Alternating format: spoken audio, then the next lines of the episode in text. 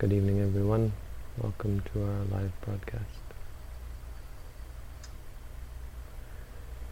Tonight we're looking at Anguttara Nikaya, Book of Fours, Sutta 114, the Naga Sutta.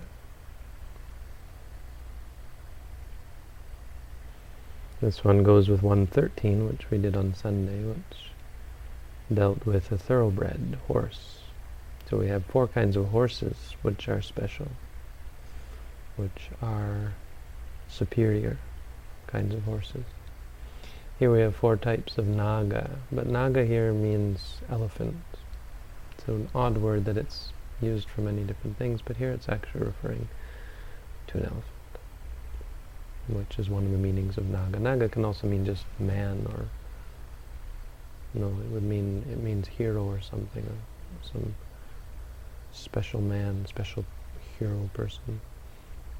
Um, it also means serpent, dragon kind of.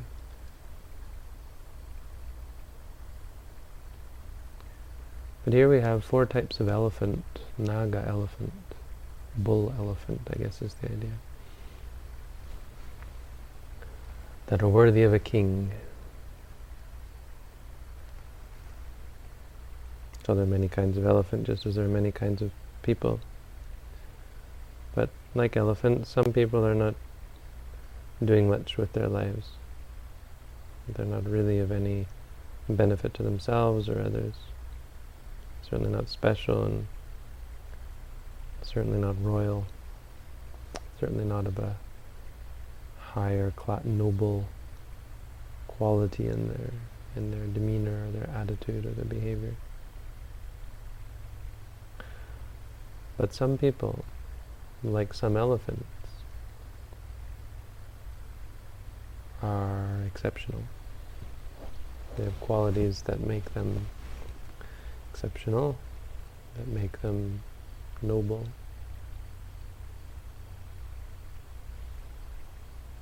That make them worthy of a king. Well, in uh, in Dhamma terms, that would mean worthy of the Buddha worthy of the Buddha's praise and appreciation. So let's talk about elephants first. These are this is a nice concise list, easy to remember words. Ida bhikkhave bhikkhu ranyo nago. Here monks, a king's elephant. Hoti is, what is this king's elephant? Sota cha, hanta cha, kanta cha, ganta cha. Very brief. It sounds kind of short. Well, it is. Sota, sota, hanta, kanta, and ganta. So what does that mean? Sota means one who listens, uh, a listener. Hanta means a killer. Kanta means a bearer. And Ganta means a goer.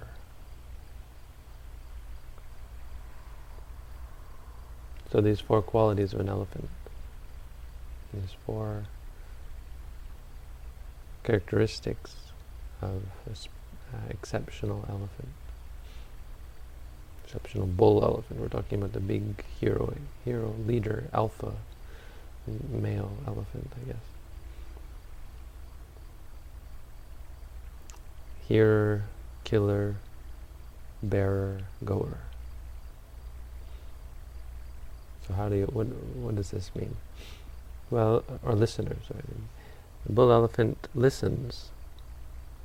means whatever the elephant trainer says, teaches it, it listens. And whether it's done it before or not, it listens and learns and becomes proficient in it.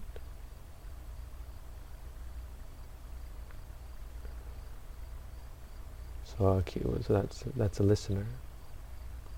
As for being a killer, an elephant, well, the thing about these elephants is they'd use them in battle. We don't think of elephants as warriors, but indeed they were they were a big part of the war machine in places like India. So when they enter into battle, they would kill other elephants and elephant riders, horses, chariots, even infantry or, and infantry. They would kill, kill everyone. And this is a kind of special elephant that's able to kill all the, all of its enemies. It's a pleasant thought. A killer. A bearer, well,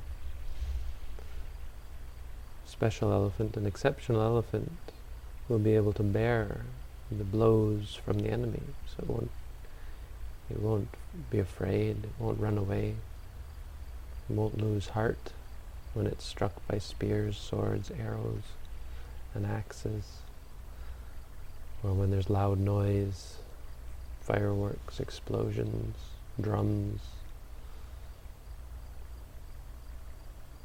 So it endures, it endures and it bears with difficult, potentially fearsome situations.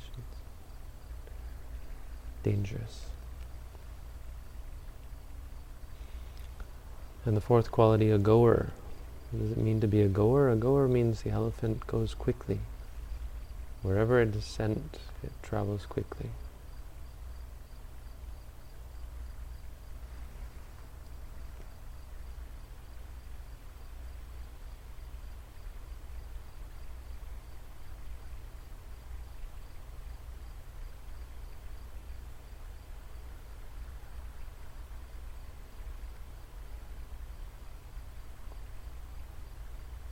Sorry, time to check something. Some elephants are very quick, they can travel very fast, and they have great stamina. So they can travel long distances.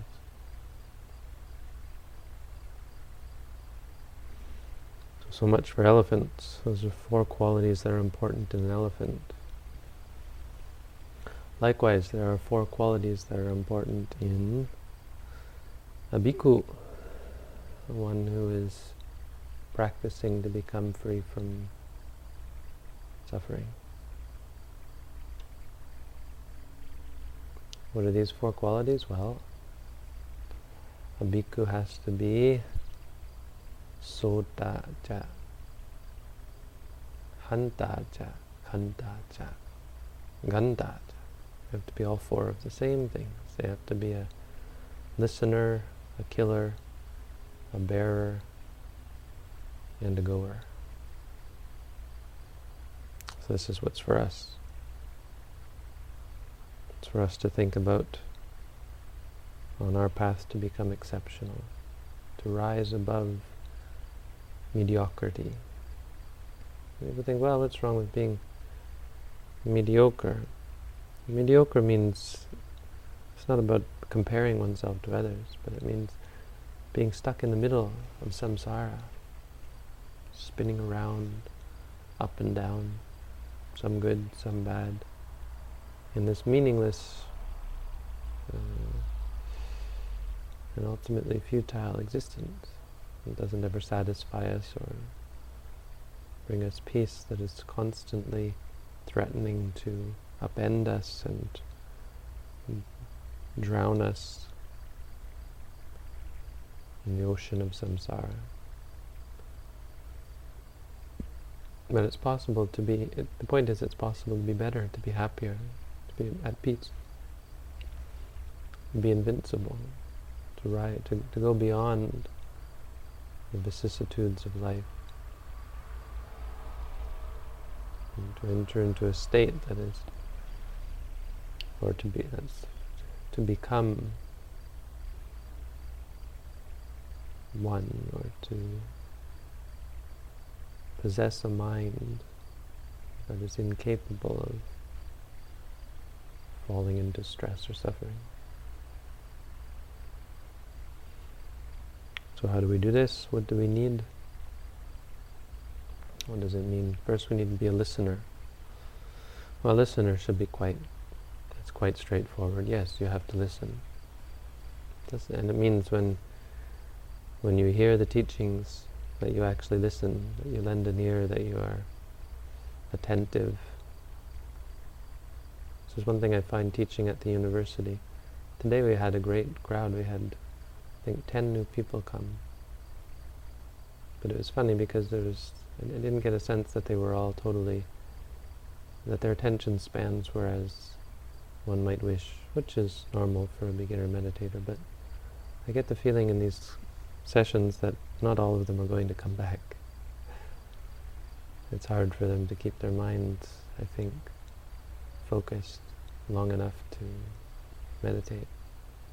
That's the sense I get at university in general, is that it's not really the the great um, soil in which to grow a meditation community. Everyone's too fixed and focused on other things, too distracted by so many different things. We can't be like that. We have to listen, we have to heed, attend to, direct our whole mind to the teaching. You have to really want it. You have to appreciate it. Meditation is very very much a part of one's life. It can't just be a hobby or a pastime. It's not just a quick fix. You have to become a meditator. You have to say to yourself, this is who I want to be. I want to be training. I want to be a trainee. This is the Buddha called us as sekha. I want to be someone who trains myself, who, who, who improves myself. And so you have to listen. You have to listen to the Buddha's teaching. When the Buddha teaches, when I teach, well, when I teach you can just say hearing, hearing. But when you read the Buddha's teaching, when you listen to someone relating the Buddha's teaching, you have to listen carefully. The first one. The second one, one has to be a killer. Yes, the Buddha liked to use these sorts of words. Bhikkhu is a bit kinder. He says a destroyer, one who destroys.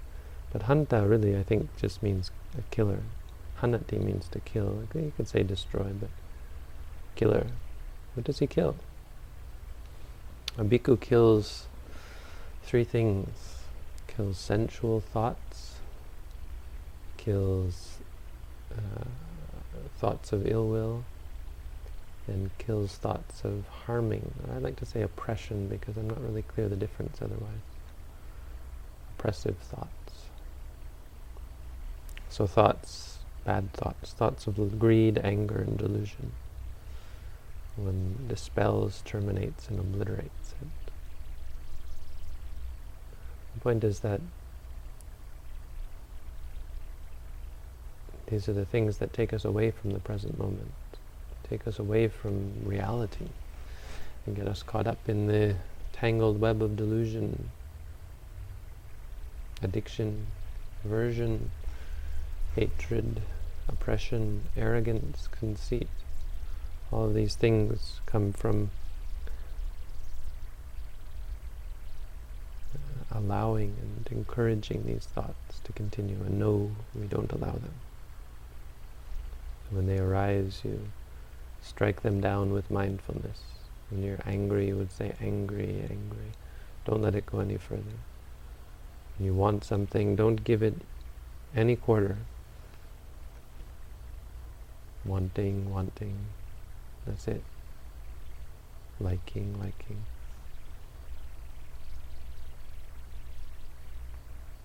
clinging, clinging.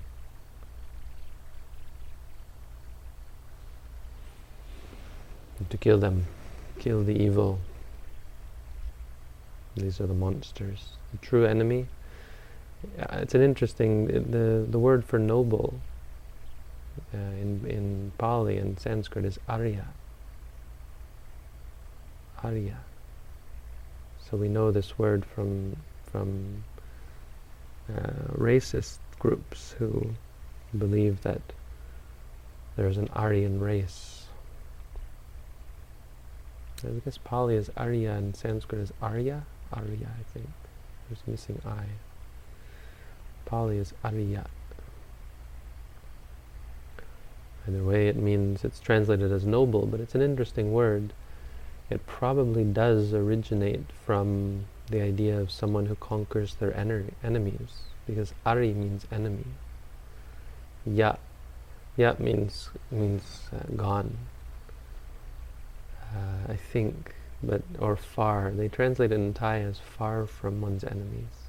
I think that's the commentary definition or etymology. I don't, I don't know that that's correct, but Arya means one who has gone beyond their enemies. We use that, the Buddha used that word. In the time of the Buddha, it wasn't a bad, you know, it wasn't something that was racist. Or maybe it was. I think the Aryans, they did, they did think of themselves, yeah, and it was racist. It was about color. They, they, they talked about the dark-skinned demons in the Vedas. They had the Aryans who were light-skinned, and then the barbarians, no, the demons. They actually called them demons, and it was the dark-skinned indigenous peoples of India that, that they were conquering and destroying. I think actually I'm not.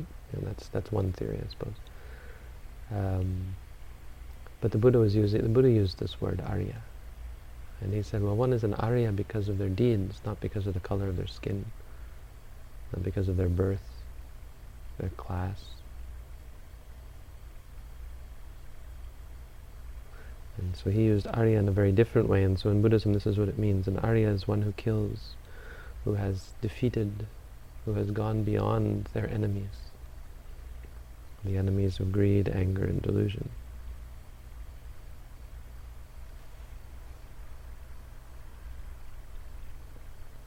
That's how one is a killer. How is one a bearer? Uh, you see how it relates? This should be easy to, to think of as well.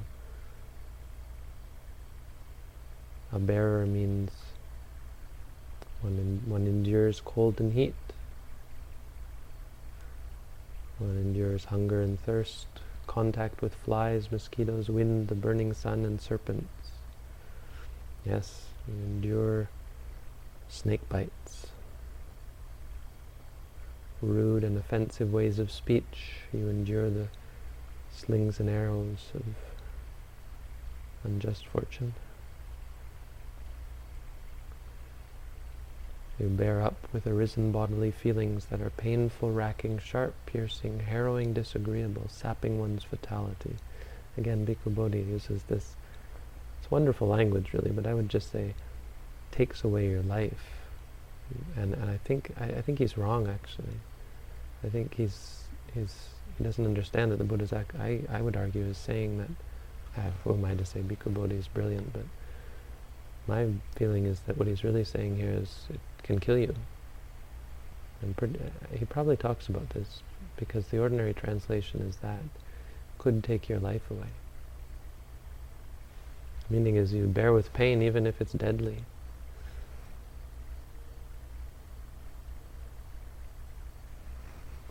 Or maybe it, maybe it feels deadly. I don't know.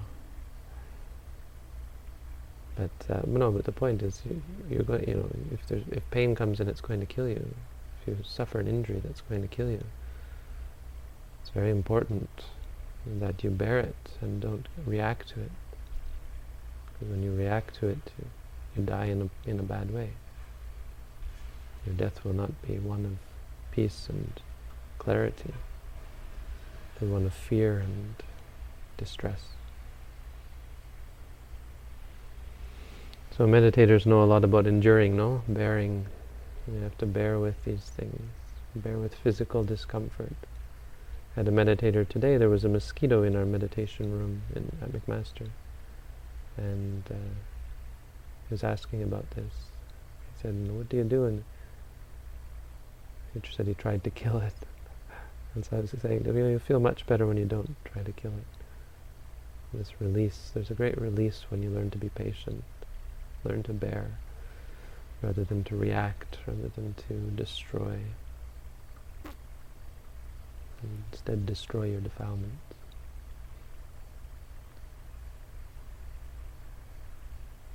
In fact, enduring things might be considered to be a very much uh, uh, the cornerstone of the practice. There's something called anulomika khanti, which means uh, patience that is that goes with the grain. Patience that goes with the grain. Anulomika. Anu means with. Loma is actually the grain of wood. So wood has uh, a grain to it, and if you cut it with the grain, it splits in part, splits in half. We used to split wood when I was a kid living in the forest. We had to cut, split wood all day long. Um, some days, and uh, you can only cut it one day, one way, of course. If you take the axe the other way, you don't get anywhere. So we call going with the grain. That's what this means. And uh, in Buddhism, that means going with the grain of reality. You have, you have, and and of enlightenment. So when you when you start to get in line with reality, and you're no longer at odds with reality in terms of, oh, I wish it was like this, or I wish it wasn't like this. Your wishes, your your expectations, your your whole psyche is is no longer out of line with simply the way things are. So as things are, you're content with the way things are. And, and patience is what brings this. When you finally have patience so that even unpleasant, terribly unpleasant experiences no longer bother you. And likewise, when pleasant, incredibly pleasant experiences no longer entice you. This is called going with the grain. You're, you're now with reality. It is what it is. You no longer want it to be something different or want, want it not to change, want it to change. And you're just content as it is.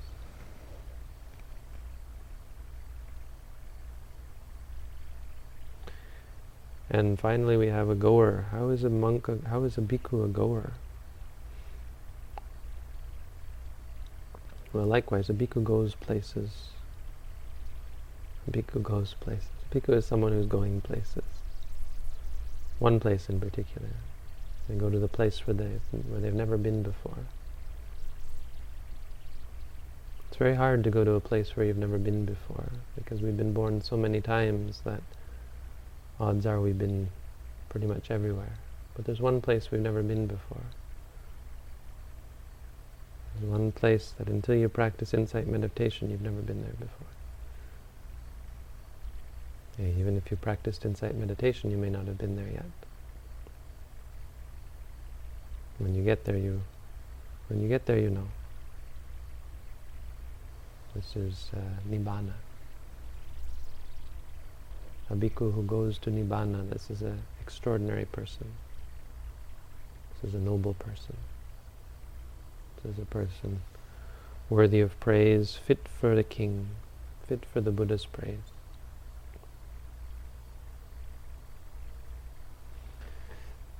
The stilling of all activities, the relinquishment of all acquisitions, the destruction of cra craving, dispassion, cessation, nibbana. That is how one is a goer. We're not just practicing this just to relieve stress. We're practicing this to destroy stress, to completely obliterate it, to get to become invincible, to attain the state that is beyond suffering. Suffering is that suffering can't reach.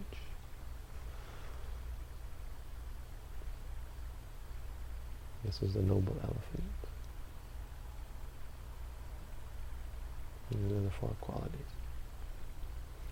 So that's the Dhamma for tonight, keeping in mind these four qualities. You have to listen, you have to uh, work to kill, you have to fight, fight your enemies. You have to bear with the things that get in your way, and you have to go, go all the way, go the distance. Don't stop until you've attained your goal, Nibbana. Okay.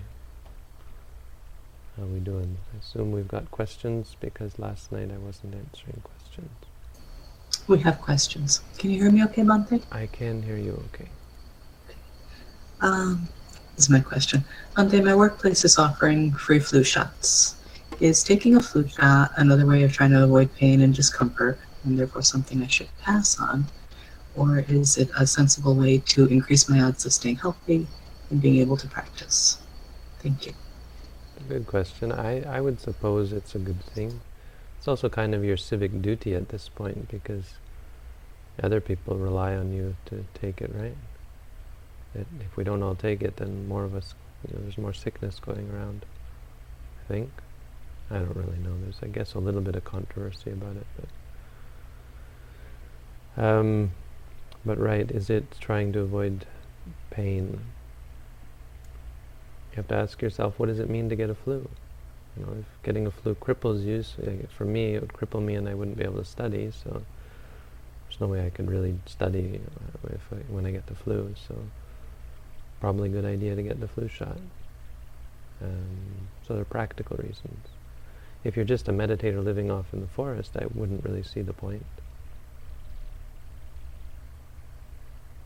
You could argue for it, but uh, and and the Buddha wasn't against the taking of medicine, but I would I would sort of take an sort of an educated opinion that uh, I, I don't think going off to the extent of getting needles is really appropriate. You know, vaccines potentially. Like if there was a dengue vaccine, that would be great because then I could live in Sri Lanka. Well, there's all the other deadly stuff in Sri Lanka, but um, yeah, I wouldn't. I, I, I would.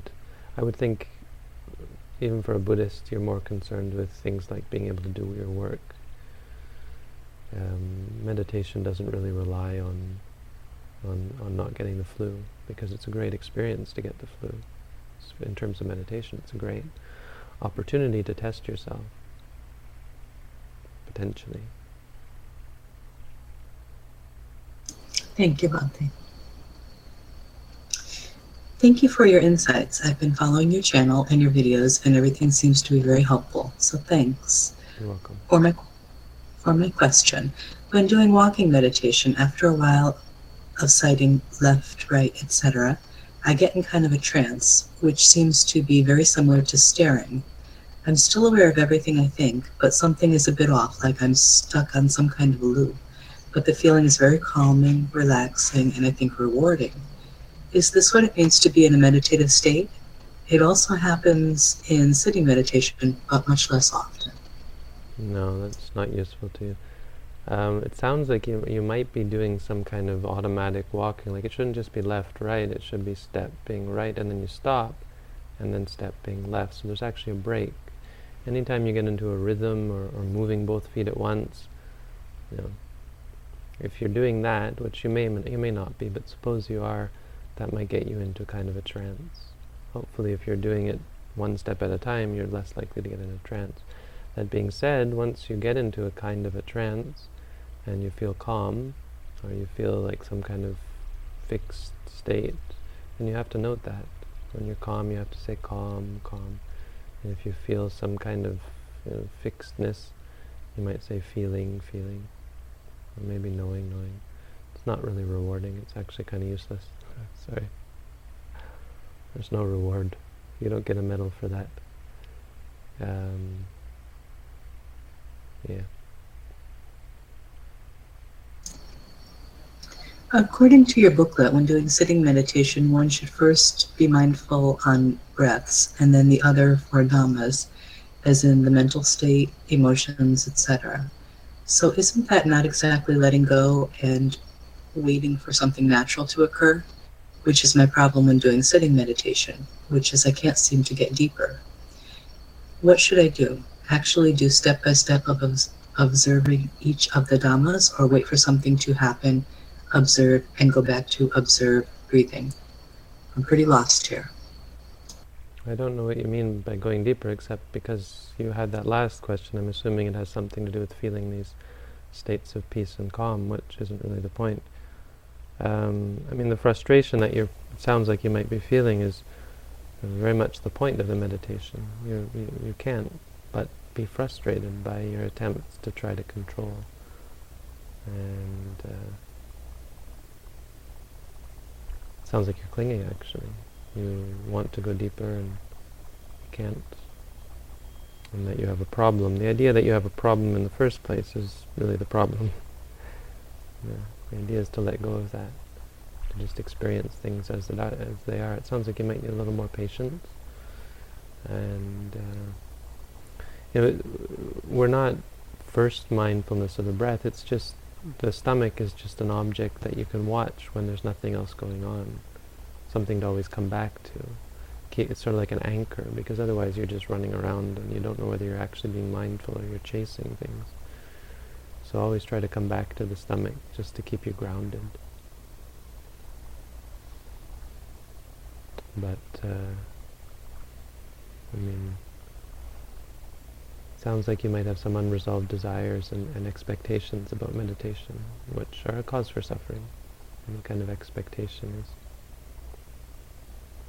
that's what we're trying to find in meditation. We're trying to see what. It's funny, you know. People come to meditation and think, well, you know, when am I going to get the, what I want? That's the point. This wanting. You know, you want something even out of meditation, and the whole idea is to give up wanting. So you have to sit there until you stop wanting, until you stop wanting to progress. Then you've really progressed. That's basically the point.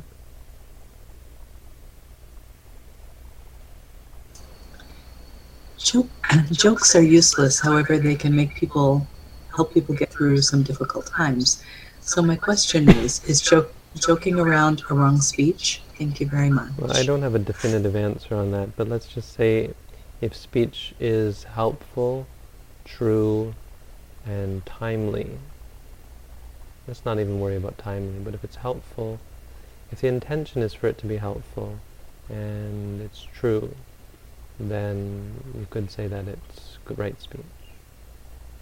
But if you just say something just for the sake of saying it, or even for the sake of just making someone uh, laugh, it's not really right speech.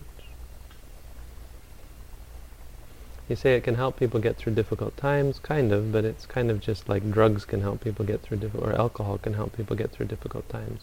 It's not really a wholesome way of dealing with your problems. That's really the point.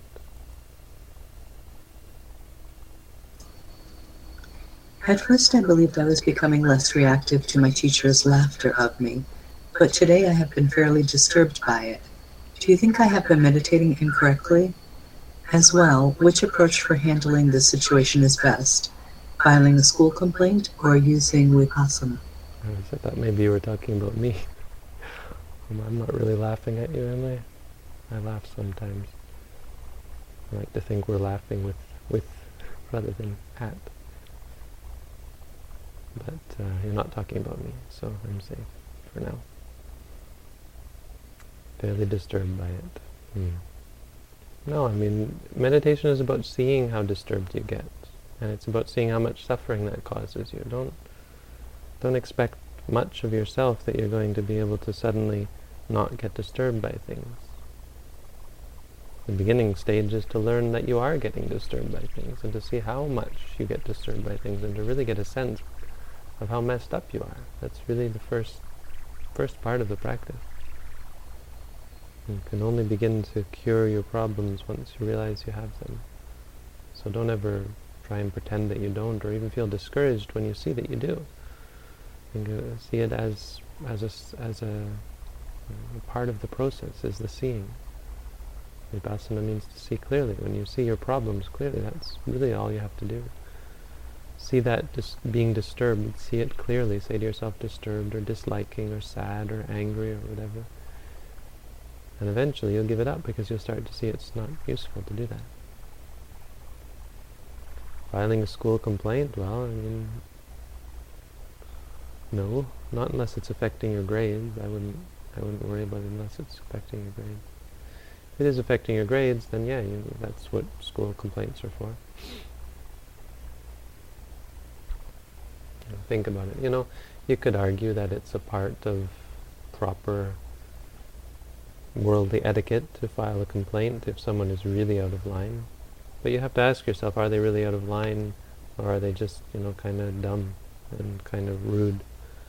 Like if, if, a, if, a, if a teacher starts sexually touching a student or if a teacher makes racist comments, um, I mean that kind of thing you might argue it's important to bring to the attention to the faculty for everyone's benefit. Because it's hurting others and it's it's hurting the teacher as well. It's causing them to do things that they shouldn't. It's, it's real suffering for them.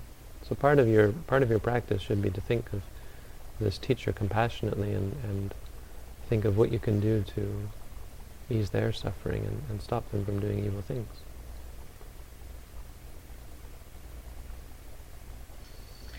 Bhante, if I am meditating outside and it becomes uncomfortably hot, is there any significance in noting hot, hot, rather than aversion, aversion, or vice versa? Or is it purely a matter of choice? It's more a matter of what is clear to you because they're, they're, they're not going to happen at the same time, even though it seems like it. They're going back and forth. So once you get quick enough, you're able to see one at a time. And when you feel one, note that one. So basically, whichever one is clearest to you, you wouldn't overthink it. You know, if you feel them both, well, pick one. Doesn't really matter. Over time, you'll start to see them distinctly, and you know, you'll pick whichever one is distinct at that moment.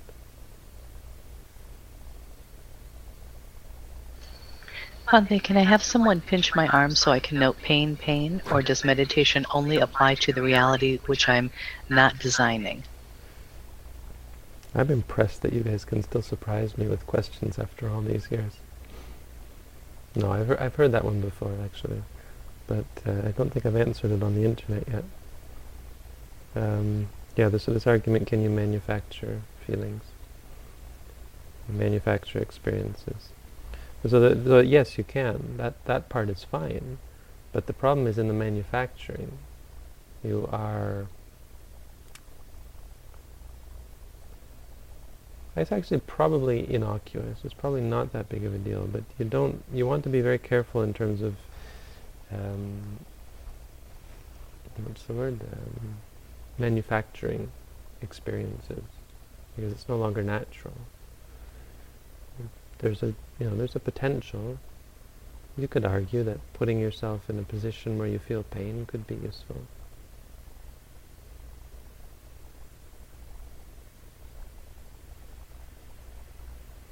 But no, no, no. There's a problem with it definitely because you're you're creating this perverse mind of of, of causing yourself pain.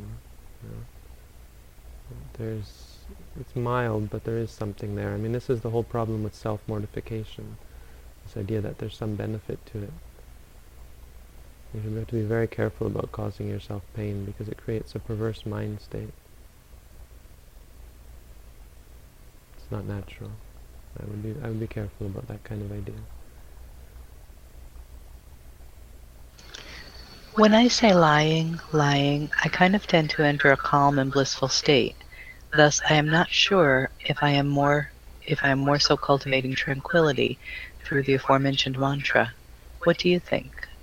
As well, I have some difficulty locating the rising and falling of the stomach, and sometimes I don't feel any different after completing a session with the rising and falling and feel I may somehow be meditating incorrectly. Thus, should I just say lying, lying? You have a lot of thoughts. This is a problem. You have to not think so, not overthink things so much. Is this this? Is this that? If you feel calm, you say calm, calm. If you're lying, say lying, lying. I think you think too much.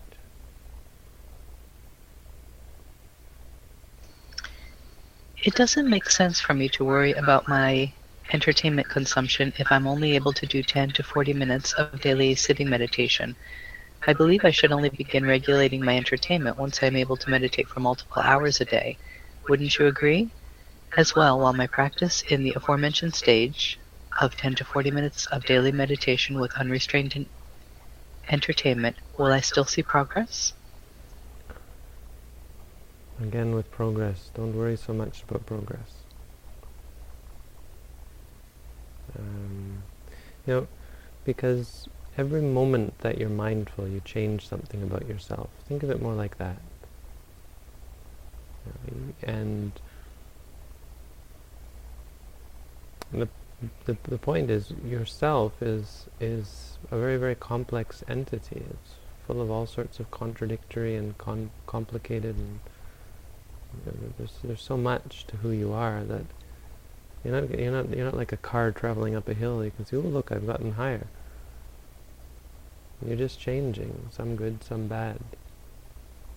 So um, every moment that you're mindful is a good thing.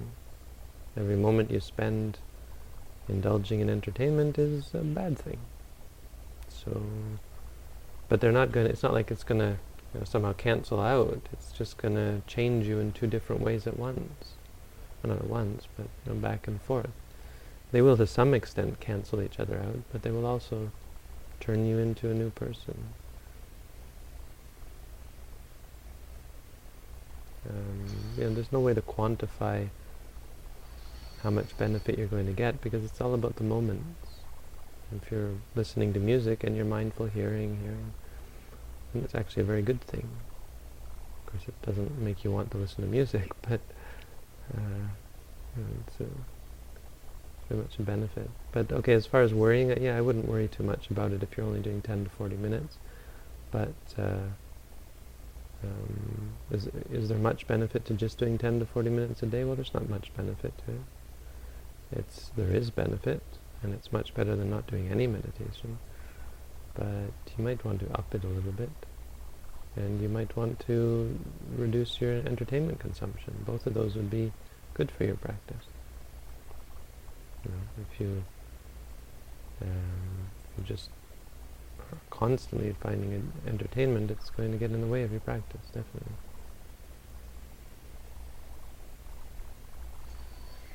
Sometimes I can't feel my stomach rising or falling at all, but only my torso. Can I meditate on the rising and falling of my torso? Or perhaps is what I mistake for the rising and falling of my torso actually the rising and falling of my stomach? When I'm meditating, I perceive the top half of my body rising and falling, which may encompass my abdomen, but I don't feel my stomach itself rising and falling. Well, you can put your hand on your stomach. Um, it's a sign that you're probably quite tense. It has something to do with all that thinking you do. Um, sorry, I don't. I know I am kind of laughing at you. I'm sorry. I don't. I'm just being kind of teasing, I suppose. Um,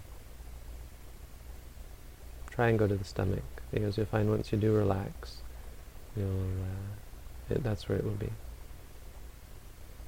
Don't be stubborn. It will come, and it is there. Put your hand on your stomach, and you'll find it.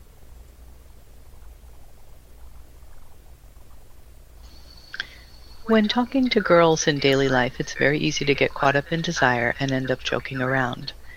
What is the most effective way to deal with women besides avoiding them? Thank you. Those darn women, women, huh?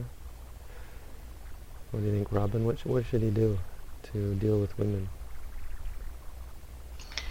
You would say be mindful. Would I? Yep. I would.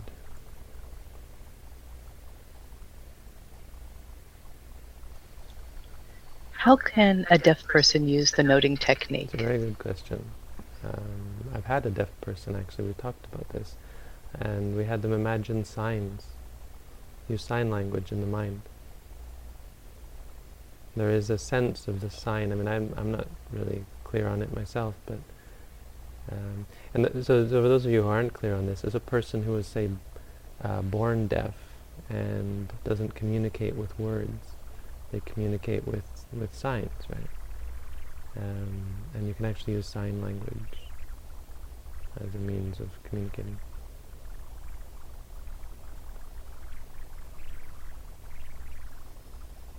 So in your mind you would use the sign for whatever it was. I am experiencing doubt, anxiety, and aversion. I doubt my meditation practice. I fear I'm not becoming less reactive to my teacher's laughter.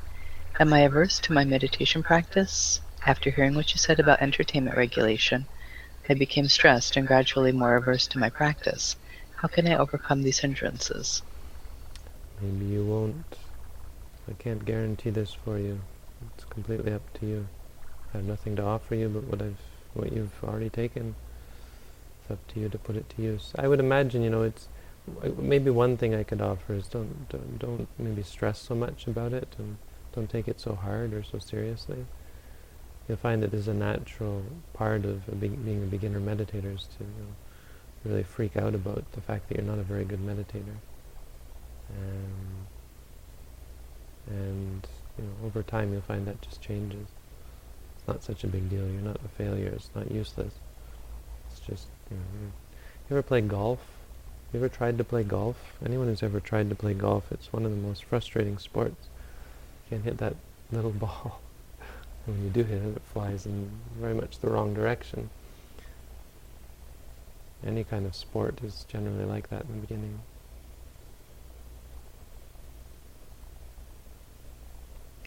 Uh, you just have to pull yourself together. Don't get consumed by doubts. It's too easy to doubt things.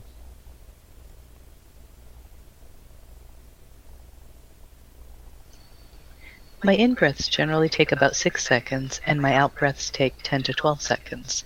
So I repeat rising about 3 to 4 times and fall and falling 4 times each breath, each time noting a different sensation in the rising and falling. Is this okay?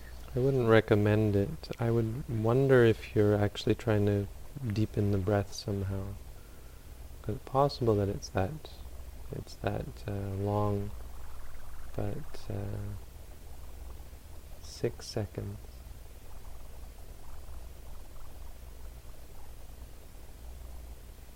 No, it doesn't seem natural to me. Maybe it is for some people, but could be also that you're doing some kind of yoga breathing, which we don't want to get into. Don't take such deep breaths, I would say. You know, let it just be a natural, short breath. Um, but if it is long, you can say it several times, um, but you could also just say it really slowly. Right.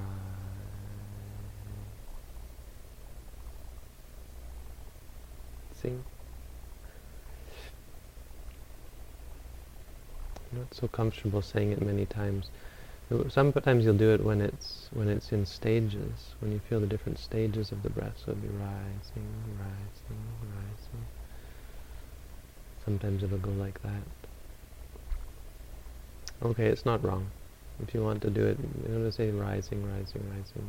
It's actually not wrong. I'll go ahead. Hello, Bhante. In your tradition, do you put emphasis on attaining Siddha Asana, in other words, being able to remain in full lotus for hours without any discomfort, numbness, etc. Some Buddhism masters, in other words, Swan Hu, emphasize the ability as a prerequisite to reach deeper levels of consciousness. Have you read my booklet on how to meditate? Uh, well, okay. Um, know, I'd, I'd recommend reading my booklet, and you get a sense of my what my tradition is. But no, we don't train to remain in full lotus for hours. It's funny. I have there's this kid at McMaster who's been asking me these things. You're not him, are you? No, I don't think so. Uh, but um, it's not really beneficial at all. There's no point to that. Not in our tradition. And we're not trying to reach deep levels of consciousness. We're just trying to understand consciousness, deep or shallow. Buddhism doesn't believe in a soul such as Hinduism does. Hinduism says the soul is eternal. Buddhists believe in eternal Buddhists believe in eternal life, everlasting existence. No. Uh, well, eternal life is, you know, uh, metaphorically in terms of nibbana being everlasting life, but that's not really true.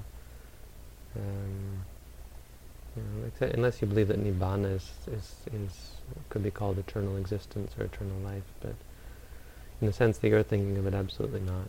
It's, it's nothing like an exter- internal existence or life.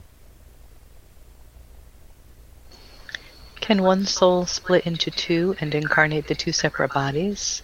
If so, how do those two souls merge together again after death? No, and I don't have to answer. Bhante, in Mahasi Sayadaw's book, Practical Insight Meditation, he states that a mental note does not have to be a mantra or a verbal word. Is mental noting without using a verbal word or thinking of mental noting as a word still going still going according to Vipassana practice? Didn't we talk about this already? I thought I talked with you about this. That that, that line isn't supposed to be in that book. It's um, it's an interpretation by the English translator. I'm pretty sure that Mahasi Sayadaw didn't actually ever say that. I thought I talked to you about this. But yeah, it's an interesting point. Uh, no, I'm talking like Jason. We've actually talked about this. Oh. Um, but uh, it's an interesting point that that book has. I'm pretty clear because I, I looked that specific passage up, thinking this is not like anything else he said elsewhere. And I looked at the Thai translation, and the Thai translation doesn't have that sentence in it. And then you read the introduction to Practical Insight Meditation, and it says it was an interpretation by an English woman, an English person, British person, or no, American person, I think. Oh, those Americans.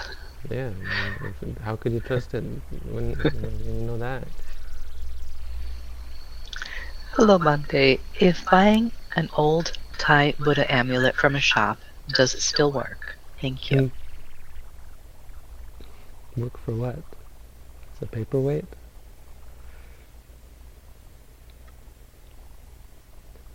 Not, what are amulets supposed to do? You're not really asking me, is, does it protect you from evil spirits? Is that really what you're asking me?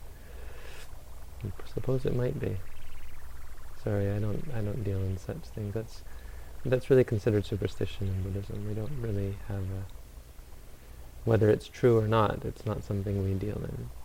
So which might shock you because in Thailand they very much deal in that. But Ajahn Tong, it's it's kind of I'm happy to see that he doesn't subscribe to that stuff. It's not even that we don't believe that it, that it's true, that it's possible. It's just not Buddhism. How can I increase my intelligence and memory? I've seen some children do certain meditations and they can memorize whole books. Uh, well, I would think mindfulness meditation would help with it, but it's not really our goal. It's not the sort of meditation I teach.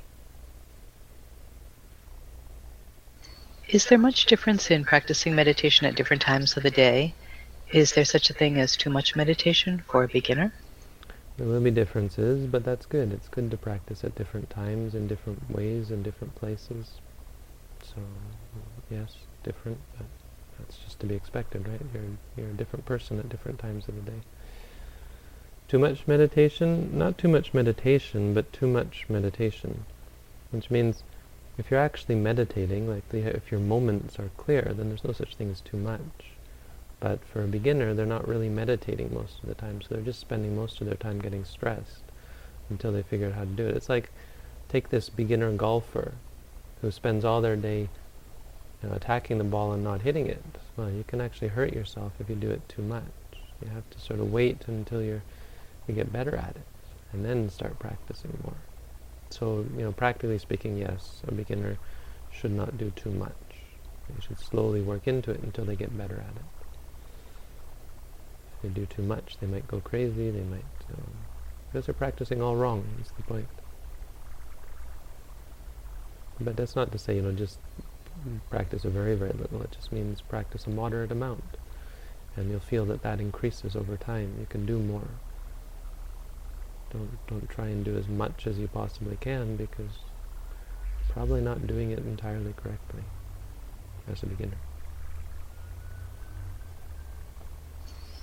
I was meditating a couple of years ago and I saw a black shadowy figure appearing about a meter from me when I slightly opened my eyes and it looked like I knew I was able to see it.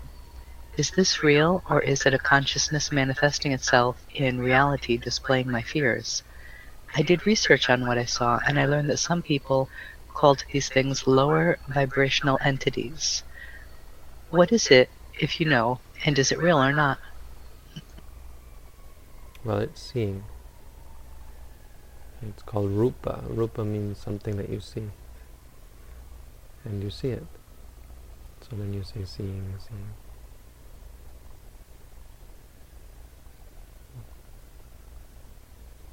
That's a satisfying answer, I hope. If I practiced enough meditation, would I be able to jump through the air? Hmm. Hmm. Hmm. Yeah. Maybe we'll skip that one. yeah. And we might Yeah. might Yeah. flag that user and potentially. Yeah. We're, we're not, Yeah. not we're not that kind of site. Sorry. No. And on that note, thanks everyone for your interesting questions. I hope I wasn't too critical of them in general. I wish you all having a good have a good practice, or at least have a good night. Thank you, Robin, for your help. Good night. Thank you, Bhante. Good night.